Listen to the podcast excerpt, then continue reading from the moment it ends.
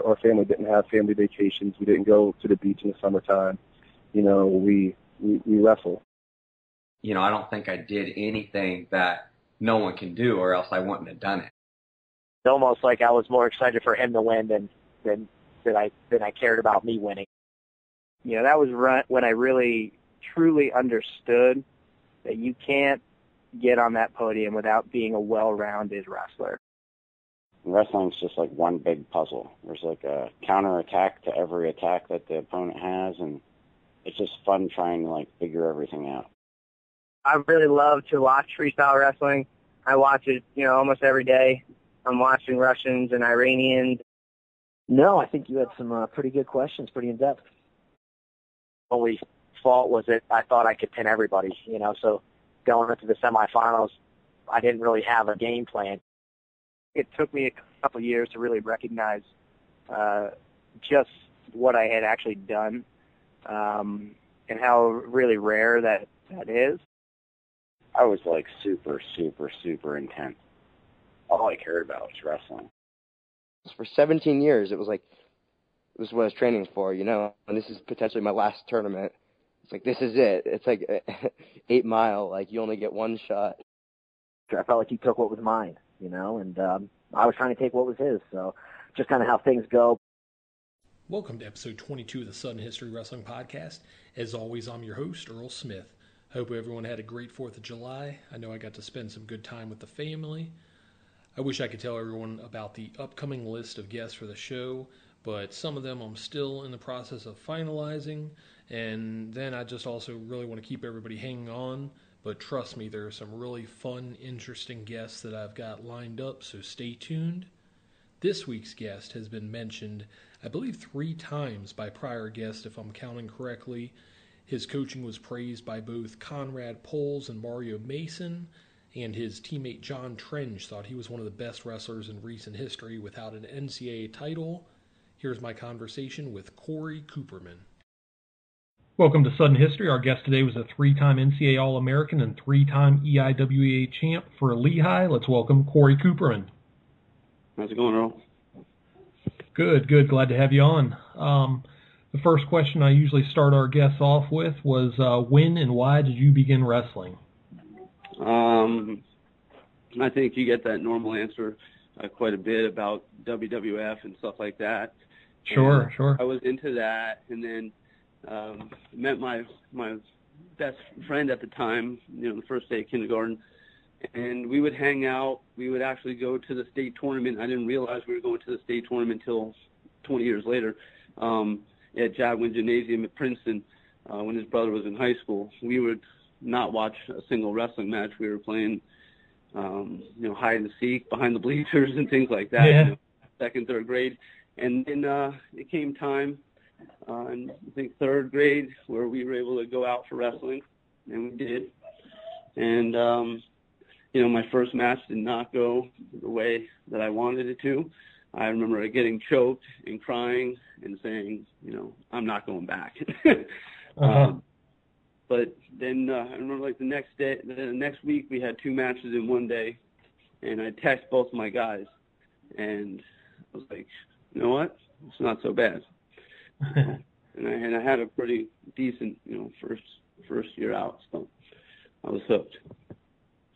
Okay, so in high school you were part of some amazing teams at Blair Academy. Talk about the training environment and then just how it helped you develop into the wrestler that you'd ultimately become. Well, you know, I think once I got into the sport, you know, I always sought out good competition.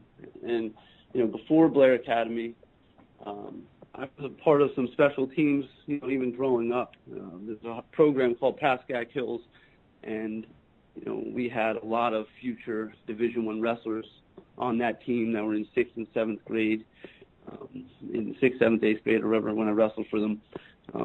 Like I said, there's a lot of future D1 wrestlers, a lot of high school state champs. We won state tournament. I like being a part of a winning program. So when you're looking at the next level, okay, you know, who's successful in wrestling? You know, my high school didn't even have wrestling at that time, so I would have had to wrestle at a different high school. So just taking a look, you know, you have in your home state the number one team in the country. They were. You know, I remember watching Blair wrestle St. Ed's when I was in 8th grade. Blair dropped everyone in weight class, and they demolished him, you know. And it was awesome, and I wanted to be a part of that. You know, there was an aura when they walked into the room, the respect that everyone had for them. I wanted to be a part of that. And went to Blair, and we were second, third, our first 3 years. And then my last year, we won a national title. And I think the second and third best teams in the country were St. Ed's and Easton, and we beat them by, you know, 20-something points. You know, we really had a strong team, and that team went on to win 6 more national titles. You know, you're in an environment where I always just use, I like to make it sound maybe even a little bit better than it was, but using round numbers, you have about 400 kids at Blair. Let's say 200 boys, 200 girls. You have about 40 of the boys that wrestle, you know. So in terms of a good environment, you know, I remember, you know, being there on the weekends and say, oh, you know, I have a good idea. You know, we weren't going to parties. I have a good idea. Let's climb down the rope into the wrestling room. We'll get a workout in and climb the rope back out, you know, and you're surrounded by like-minded people. You know, I was just at a tournament this weekend with Steve Mako, and I had my boy there and he had his boy there. And I was telling him that, you know, his dad would, Steve Mako used to bang on my door every morning at 6 a.m. to go get an extra workout in. And I remember the days where it'd be raining and thundering, and I just, like him in bed laying there going, yes, you know, yes, you know, thank God. And, you know, bang, bang, bang on the door. Open up, bro. You know, he would be there soaking wet, you know, let's go. Let's train. So for a kid who's trying to wrestle at the highest level, I had guys below me, guys above me, guys that were heavyweights that were, you know, like Mako, that were leading by example, you know. And, you know, if you don't thrive when you're in that environment, and this comes now from, you know, being a college coach, and probably most college coaches would tell you that if they don't thrive in those 4 years that they're at Blair, then they're most likely not going to thrive at the next level. You know, they're in such a good environment for training, for their social life, their academic life. They've got people looking out for them, making sure that they're staying on the straight and narrow. If they don't thrive then, why would they thrive when it gets even, you know, gets even harder? You know. Sure, that makes sense. So, you know, it's a great culture, a great environment for a kid who wants to wrestle at the next level. For me, it was, you know, I need to get a scholarship. I want to wrestle in college. And I knew that was putting myself in the best situation to achieve my goals. So talk about your style and sort of how it developed, because I felt like you're a little ahead of your time. You know, some of the things that you did on the mat were not as common as they may be today. Well, you know, I had a good couple of laughs, you know, with, I remember when I, you know, would do some of those flow techniques on flow wrestling, and I'd post, Flo would put them up, and this is about like 4 years ago, I was at Rutgers, and people were just commenting on the stuff that I'm doing, going, that's junk, that's crap, you know, you're never going to see that work at the next level, whatever, and 4 years later, Keith Gavin hits it, and they've got it up on Flo, and they're, has anyone seen this move before? What do you call it? And I commented on it like, check out your archives, you know. You know, and, you know, my style, I studied a lot of film. You know, Zach Esposito was my best friend growing up. And then in high school, Mark Perry and I hit it off. And those are two of the best minds in wrestling, right? So growing up with Zach, we would watch highlight films and we would make our own, you know. But I remember specifically taking from Coach Buxton a VHS, if you remember what those are. Oh, yeah. VHS of the 1995 World Championships.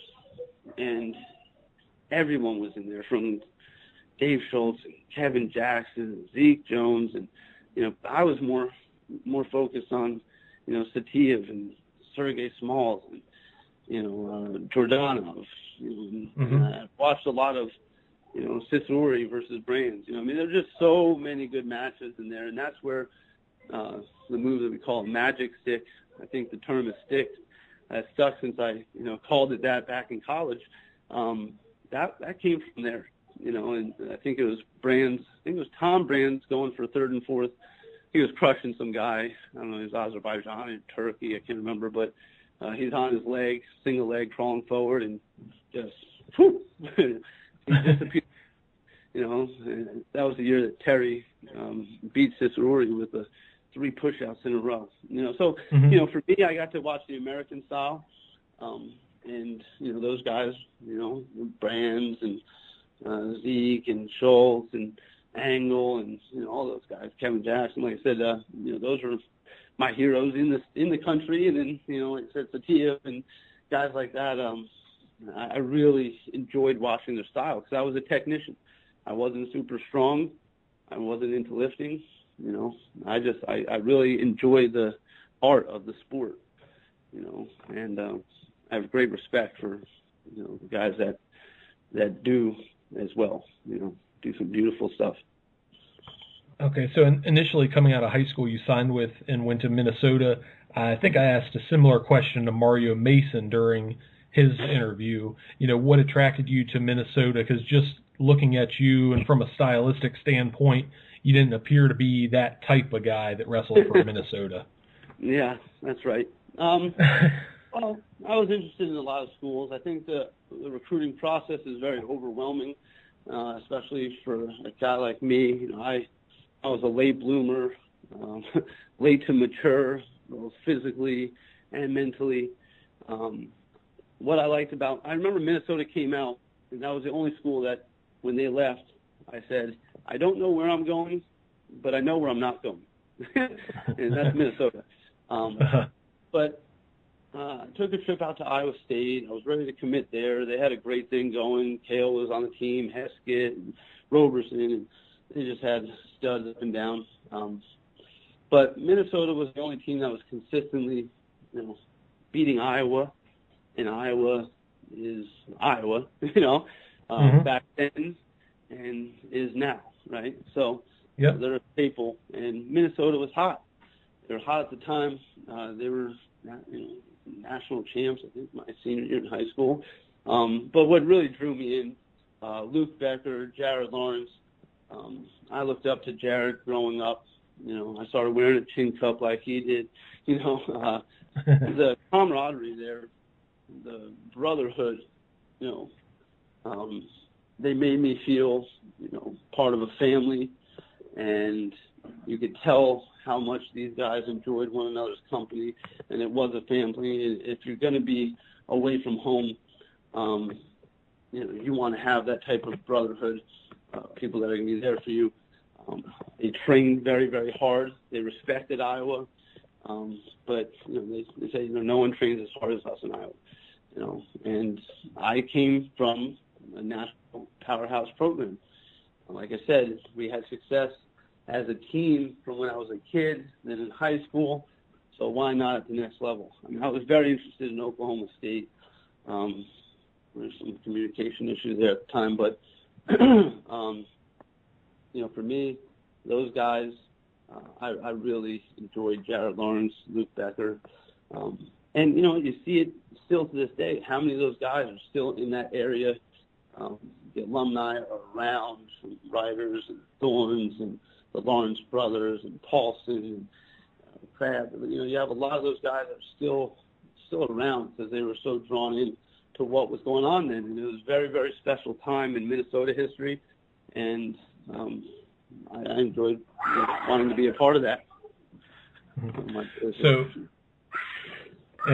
So we talked about Minnesota, then you ended up transferring to Lehigh. What were some of the reasons behind the move from Minnesota, and then why Lehigh?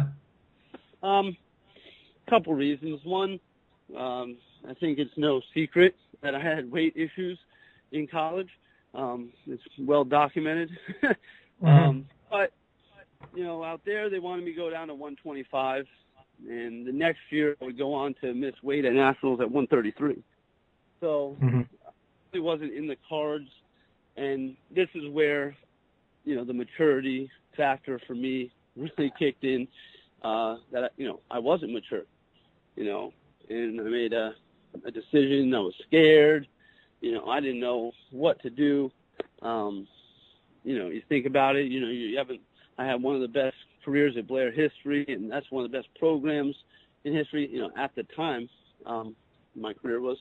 And, you know, now you think, you know, man, maybe I'm going to be sitting the pine, you know, how embarrassing is that? People are going to be, you know, what a joke. You know, he turned out to be, you know, the weight issues, like I said, my heart, I had some heart problems for a little while after that. So the combination of it, my mom was sick at the time. She wanted me to close to home. She always wanted me close to home. She still wants me close to home. You know, it was just a decision. It was probably, you know, do I regret it? I don't want to go in there because I'm not trying to say anything about my Lehigh experience, because my Lehigh experience was another experience. It was a lot different, but I enjoyed it a lot, and, you know, we had a good thing going there as well. So, you know, I still, you know, I bring my kids out to Minnesota. We've gone out and watched Minnesota versus Iowa. They've taken great care of us when we came out. We've come out and trained at Pinnacle with Paulson and Jared Lawrence. The Minnesota guys last year, the Dardanes and Ness and Short and Luke Becker came out here. I'm thinking they're going to come out, you know, and they trained with, you know, Ashnault and Parati from Rutgers.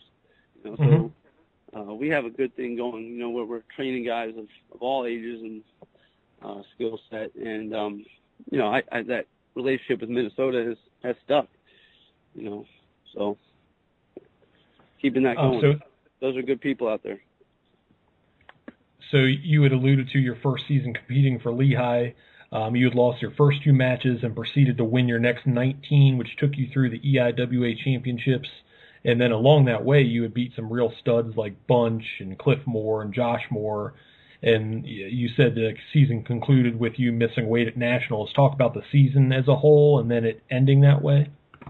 Yeah, so off to a rough start, my weight was an issue. And my first time making weight was the first match I wrestled. I never made weight for a wrestle-off or anything, so I went out there, had a pretty solid first period. I think, you know, I ended up on top 3-2 after the first, and I was done after that. I was seeing a mirage of a waterfall on the mat. I was losing it. And, you know, the kid who beat me, Foley Dowd, he used to sleep over my house all the time. He was like an older brother to me. So it kind of stunk because, you know, growing up, I looked up to him. You know, he was a big brother, a hero. And then I had an opportunity to wrestle him, and I thought, you know, it was an opportunity to show him, you know, I'm the big boy, you know. But, you know, he was older. He was more mature. He did his weight right, and, you know, he got the win. My next match was Zach Roberson at Iowa State. It was 4-4.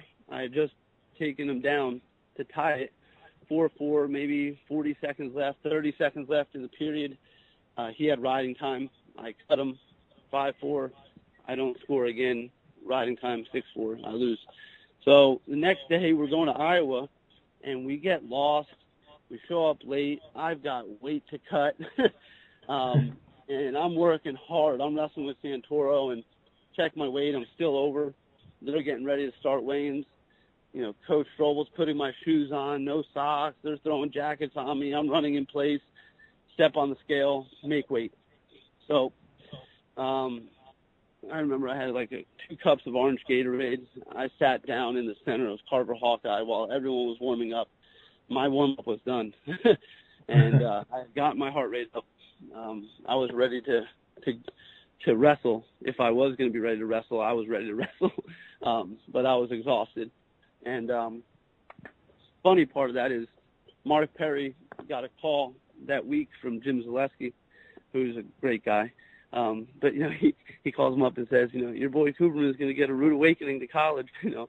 And I was able to win that match 8-3, and I gave him a little point after the match, you know. Hey, you know, I remember though it was a good match, you know. Just my style, you know, was not good for, you know, like an Iowa type style guy. You know, I'm too much of a technician, you know. And as long as I didn't get exhausted, I was going to be all right, you know.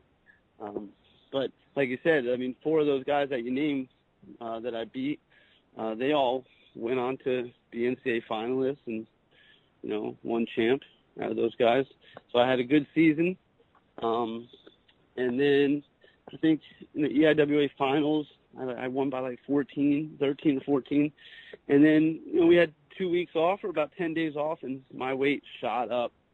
And, you know, long story short, didn't make weight. Don't need to get into the whole process and the day of and whatever. Just didn't make weight.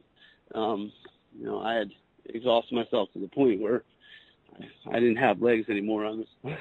I couldn't even stand on my legs. I remember just not realizing that and just kind of face planting it. You know, my coaches did what they needed to do, and they pulled me, and rightfully so. And you know, I was just at the Hall of Fame, and there's a book in the Hall of Fame talking about Strobel. It's called Strobel. So I was getting to read up on that whole experience again. So I was just thinking about that. Yeah, it was a tough time. You know, I let my teammates down. I let myself down, let my family down, you know, and my family came out. My dad and my sister came out to watch, and, you know, obviously I didn't make weight. Fast forward to the next year, we go to the NCAAs. They're singing, you know, and the home of the brave, and then, boom, I'm pinned in the pigtail. And my family's like, man, this is not going, you know, the way we thought it was going to go. But I remember after that point, I, you know, you always pack a bag to go to the gym. Well, I was packing my jeans and my sneakers and my shirt. Like, obviously I have no idea, you know, what's going on here. You know, things have not turned out for me. You know, I have a long road ahead. And I said to myself, if I don't All-American this year, then, you know, why wrestle? You know, I didn't put all my time into this to be, you know, a two-time All-American or whatever. You know, I already can't be a four-time All-American. If I'm not going to be a three-time, I really don't want to do this, you know. And I looked at the road ahead, and I think I had six matches I had to win in order to be an All-American. Mm-hmm. And I saw, who do I have in the round of 12? Well, the round of 12 was a loser of, you know, one of the semis, and that semi was Dylan Long and Teyon Ware, who the previous year, they were in the NCAA finals together, and it was an overtime or double overtime match. So if I want All-American, I have to be one of the top two guys in the country. That's my opinion, right? And I went on a tear. I had Frankie Edgar, who's an absolute animal. You know, first match I got a major, and then, you know, it was like tech, pin, you know, major. And then I had Dylan Long, and I think I snuck out a takedown in the first. Maybe he was winning 2-0. I chose bottom. Maybe got a reversal. I don't know. It was like 4-1, third period. I'm on top. And I'm just hitting a little hazard roll, just kind of keep rolling him through, get a one count. He fights off his back, belly's out. He builds a base, I do it again. And I'm just killing the clock, you know. And about 38 seconds left or so, I realize it's 4-1, and I'm winning, you know. We're going to do this. And, you know, I you know, continue to ride him out. And I remember just bending over to grab my ankle bands, you know, after six matches, to do it, and almost falling backwards. You know, it was a little bit of relief, you know, and, you know, probably too much relief because I lost my next match to Nate Gallick. But he was a stud too. Mm-hmm. And so during your junior season, I believe that's when it was taped, you were featured on the MTV True Life show, which centered around your weight cutting. How was the overall experience of the show for you, and how did you feel about the finished product? At the time, in college, we had another movie that was being filmed about our team that, you know, I don't know how it worked out, but I think like something happened where They wanted to produce it, but we still all had another year in college, and the guy who's backing it's like, I'm not waiting another year, right? Put it on, you know, and they had John Trench, who has a great story, and mm-hmm. he had just graduated, so they were able to switch it to, you know, about John. And, you know, and rightfully so. I mean, he had a very unique story. But we were all being filmed for that movie at the time, you know, and then some other guy was doing a documentary, and then MTV thing. So there was a lot going on, you know, distractions-wise. But, you know, you're a college kid. MTV was, you know, there wasn't really social media at the time. Facebook was getting started. MTV was still pretty hot, you know. Mm-hmm. Yeah.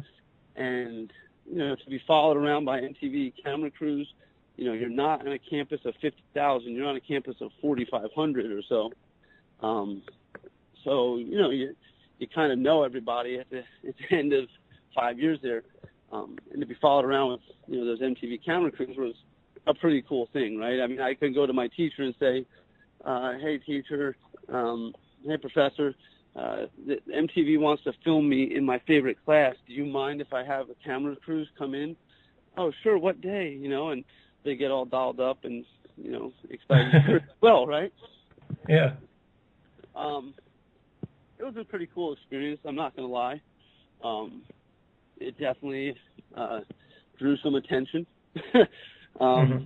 But the finished product, and when you look back at it, you know, I mean, I wasn't, you know, I don't watch it. You know, I don't really tell people about it because, you know, to me, now the story was about three people cutting weight, you know, or losing weight, you know, a pageant girl, an overweight girl, and a guy who's got to lose weight for wrestling, you know. So it was about losing weight. So, you know, that's the story.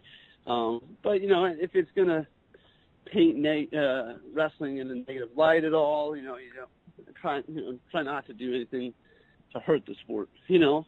Mm-hmm. Only want to give back in a positive manner. And I don't know if it, you know, if it did shed light in a negative way. I mean, I don't know. But I don't know. I think, you know, their job is to create a drama-filled story, and I think they definitely made it a little more dramatic than it had to be. You know, my family wasn't, you know, in an extreme argument over me getting vegetables in my omelet. You know, that was probably cut up a little bit. But, you know, at the end of the day, it was pretty cool. People ask me all the time how much I got paid for it. And, you know, I was a Division I athlete at the time. I got a hat and a T-shirt, mm-hmm. you know. At Nationals that year, you fell in the quarters to Andy Simmons. Similar to the previous season, you kind of blazed through the consies with two majors, a tech, and a fall. At the time, how did you feel about getting back onto the podium again? You improved your finish and, you know, slightly out-wrestled your seed. You know, that was a tough one. You know, I think I panicked in the one match. I had given up two takedowns right away, and I think I panicked or whatever. Lost that match. That was the quarterfinals, and then I had two matches to take third. You know, one of the matches was actually pretty interesting. The guy got me exhausted really quick, and I was able to stick him and go for third. You know, and not a lot of people know, you know, who I beat for third and fourth that year because he only wrestled maybe 1 year. But Daniel Frischkorn was an absolute animal. Mm-hmm. I mean, he was in the semis, I believe. He was in the semis, or maybe the quarters, and he was down to Teyon Ware by a point, and he had him lifted in the air, you know, with short time left to finish his takedown, and he's going on to the finals. And, you know, he didn't, because Teyon is a beast. You know, he's very hard to take down. His hips are just unreal. But Frischkorn, you know, that was his freshman year. You know, his freshman year, he's wrestling one of our best guys, and he's down by a point and has him in the air to finish a takedown.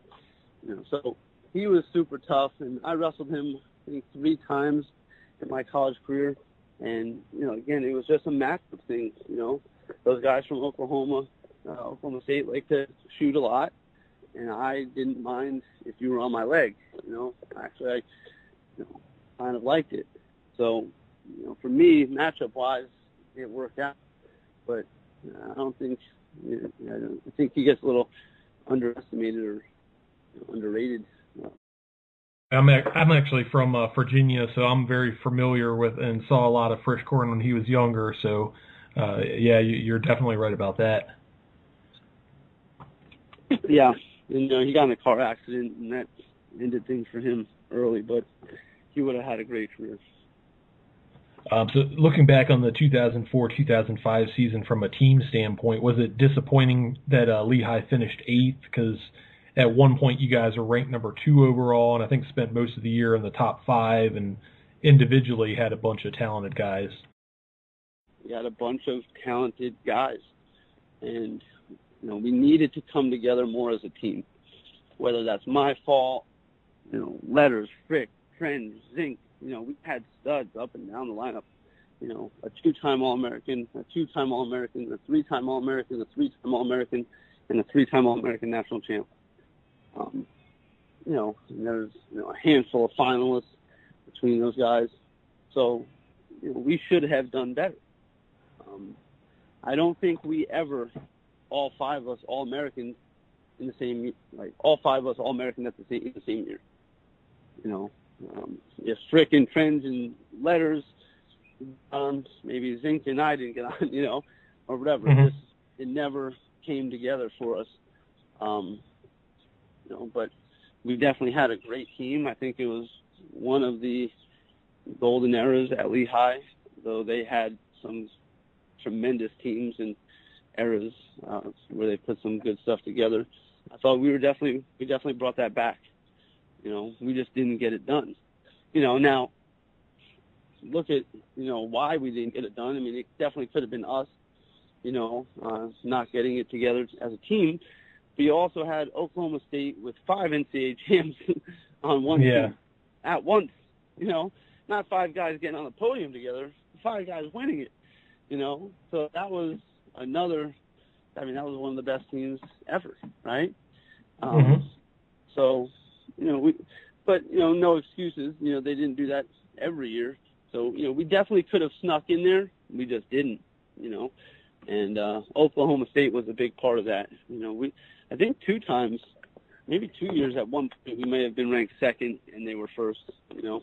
Mm-hmm. I know we hold it that long, but we definitely had a really good team and a good situation. Like I said, we had a strong fan base. They traveled everywhere. Yep. And EIWA's wise, we won 5 conference titles in a row. You know. Mm-hmm. So as I mentioned before, your senior year you finished 3rd. Also, after a close semi-loss, you dropped down and ended your career with back-to-back majors against Rader and Lang. You know, everybody wants to win the NCAA title, but now looking at it from a coaching and a mentoring standpoint, I'd imagine you have to be pretty proud of how tough you wrestled back that year and then, you know, previous years in order to get 3rd.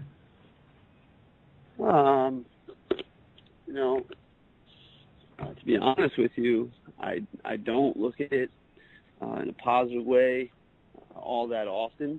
I think that's what makes us wrestlers, you know, is that we're not content. And I think a lot of guys that don't get it done, they don't look back and pat themselves on the back. I think they look back and say, man, what I didn't, you know, not what could I have done, but I know what I could have done. And, you know, too damn bad I didn't do it, you know. And, you know, but at times I look at, you know, guys go through their college careers and, you know, find a guy that never even made it on the podium one time who I respect as a wrestler who just graduated, you know, or, you know, that guy only got on the podium once, really.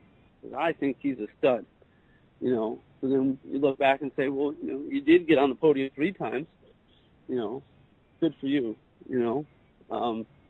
But, you know, it haunts your dreams, you know, not getting that national title. I think it makes me the coach that I am. and I feel better about myself as a coach than I did as an athlete. And I always knew that since I was young. But, you know, how, you know, we talk about all the time, you know, if I can go back to this time or that time, you know, and have these decisions to make, you know, what would I have done and whatever. Well, these kids that I train, you know, they have that. They have the guy that can say, well, listen, if you go down this path, it's easier, you're going to enjoy this more, blah, blah, blah, but, you know, this is what's going to come down the road with it. But if you do this, you know, you might not want to do this. If you do this, this is what's going to come with it. You know, and to me, that's invaluable. You know, mm-hmm. They have a guy looking out for them, telling them, you know, what they should be doing, what they shouldn't be doing, things that I regret that I didn't do, things that I did do that definitely helped me along the way. You know, and you know, I get to help a lot of kids in their lives, in their wrestling careers, and to me, that's what I'm all about. You know, that's my purpose here. And you finished your career as a three-time All-American, three-time EIWA champ. Do you have an achievement, a title, or even maybe just an individual match that you won that means the most to you, looking back on your career? Yeah, I guess I probably would use that Dylan Long match just because the way that my NCAA tournaments were getting started, from not making weight to getting pinned to the pigtails. I had a lot of respect for Dylan Long as an athlete. And to wrestle those six matches back, you know, and beat him to get on the podium, that was special to me, for sure. You know, and then, you know, that summer I had to wrestle him at U.S. Nationals, like the U.S. Open. And I remember myself, you know, you got to beat him here, you know, because, you know, he lost in the semis and then he lost to you. You know, people could think, oh, he just had a letdown. You know, Dylan Long is better than that. He had a letdown. You know, because he goes from NCAA finalists to knocking on the podiums. But I have to show that that wasn't a fluke, you know, and that, you know, that I am that, you know, that tough forever. So, yeah, probably that win my sophomore year. I don't know. I can't think of any other ones that were, you know, when I wrestled Moore from Penn State, that was an interesting one just because, you know, he had gone in the papers and talked about pinning our guy and saying that, you know, while he enjoyed pinning him, he would have preferred to have pinned me. And, you know, I was able to go out there and get the major. So that was nice. I don't know. Like I said, I don't think back about it too much. You know, like about the wins. I think guys like me, we think about the losses. You know. Sure, sure. From the time your college career was over and you joined the coaching ranks, going from Cornell to Rutgers to Illinois, is there a time or moment in your coaching career that you would classify as most memorable? Oh, now that's something I like to talk about. Coach is my passion, and I'd say, you know, some of the most memorable. One was with working with Jordan Lean. You know, you have a kid who was driven. Again, another situation where the dad knew what he was talking about. He was at Cornell, you know, perfect place to thrive, you know, academically, athletically, you know, not too crazy socially. You know, it was a good situation. And he trained very, very hard. He was self-motivated. You know, he pushed himself, you know, until he was blue, you know. So he was an extremely hard worker.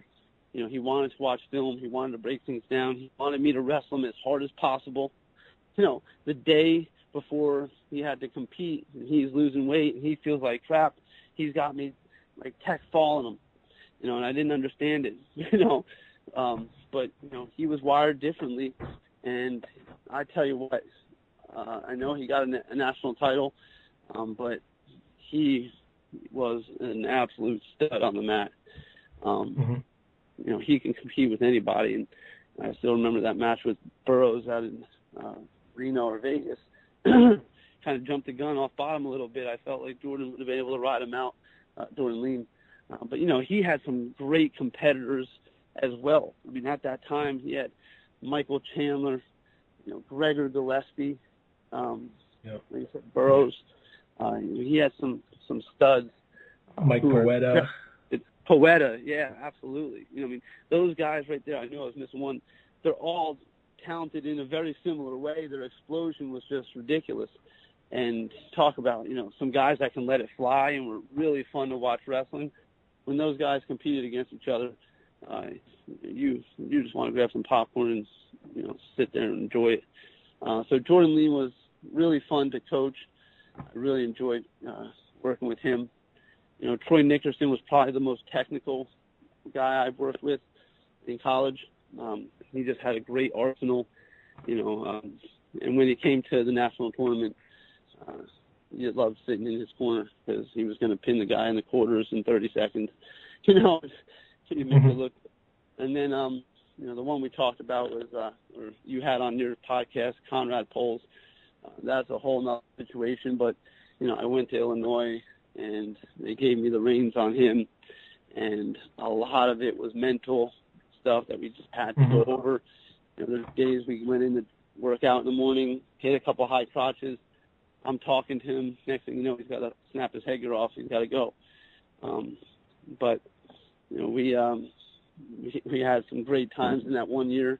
And I remember when he lost our first match, calling me to his room and just thanking me for everything. And I'm like, don't even start it right now. We've got a lot of wrestling to do. Thank me Thursday night.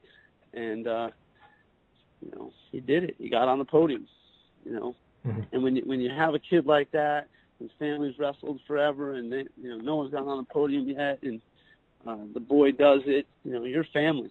I've always made a living off of do for me, I like you. Do for my kid, I love you. Feel the same way. So the Poles, that's family. I still have the card from Mr. Lean on my desk.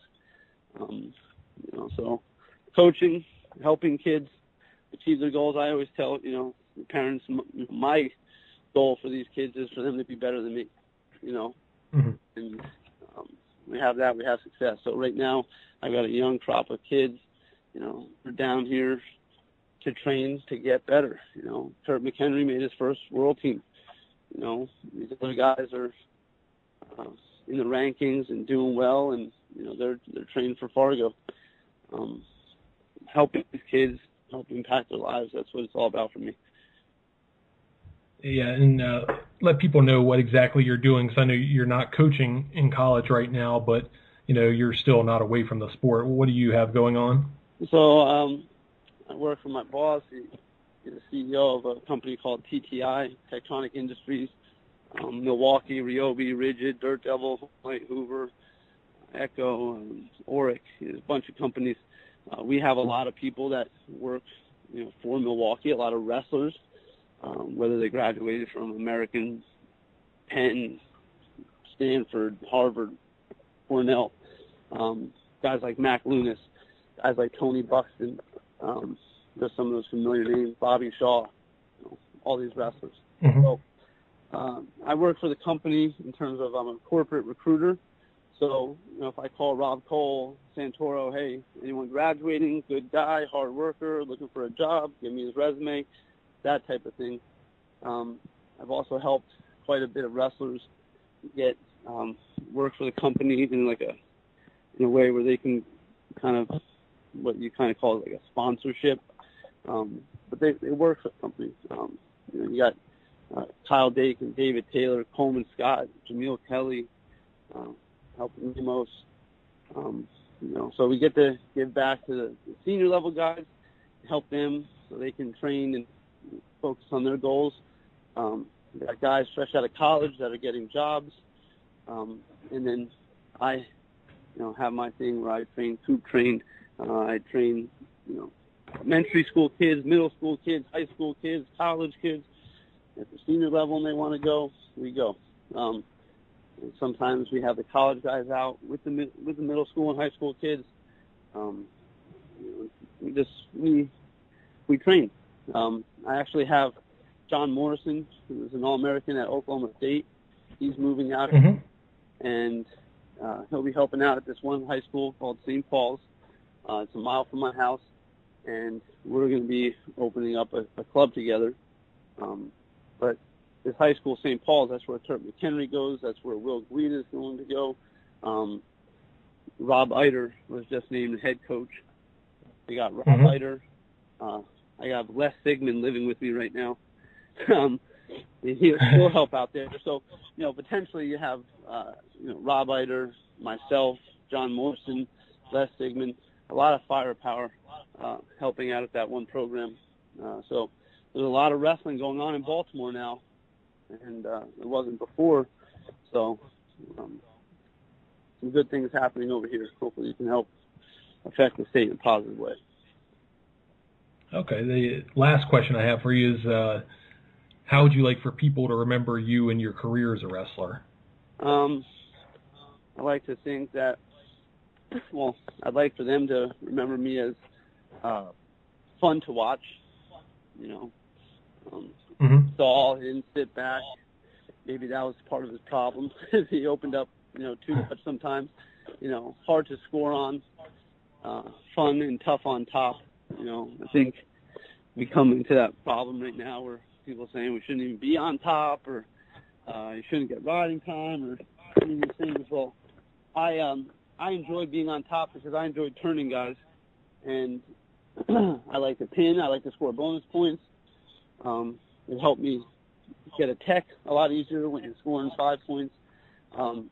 So I enjoy the art of being able to turn a man. To turn a man, you really have to either slick him with a little tilt type situation, or you gotta make them say mercy and they go over. And that's just as hard as getting the takedown, if not harder. It's hard to turn a guy. So they should be rewarded for that. So yeah, like I said, tough on top, funky, and just a technician more than anything. Fun to watch. Okay.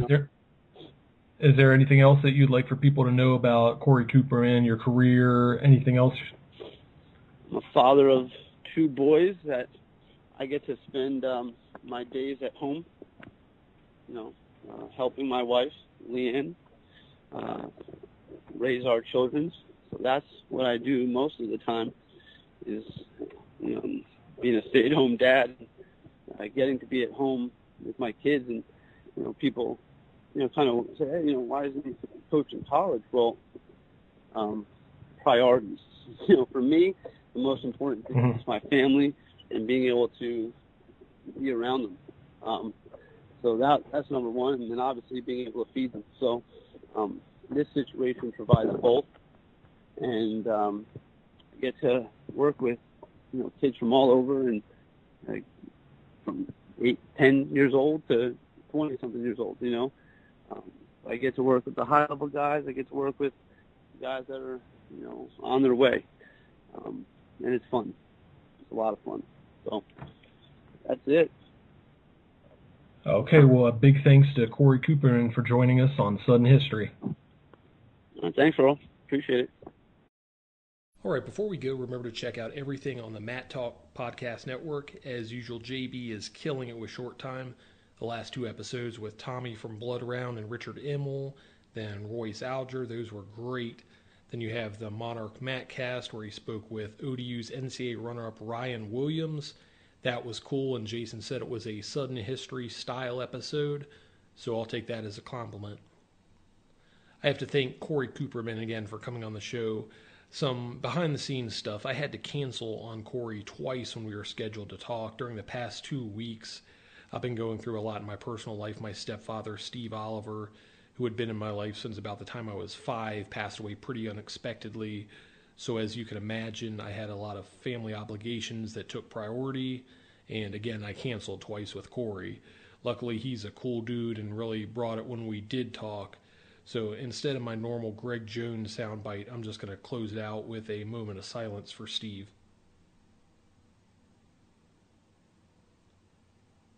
Thanks, and we'll see you next week.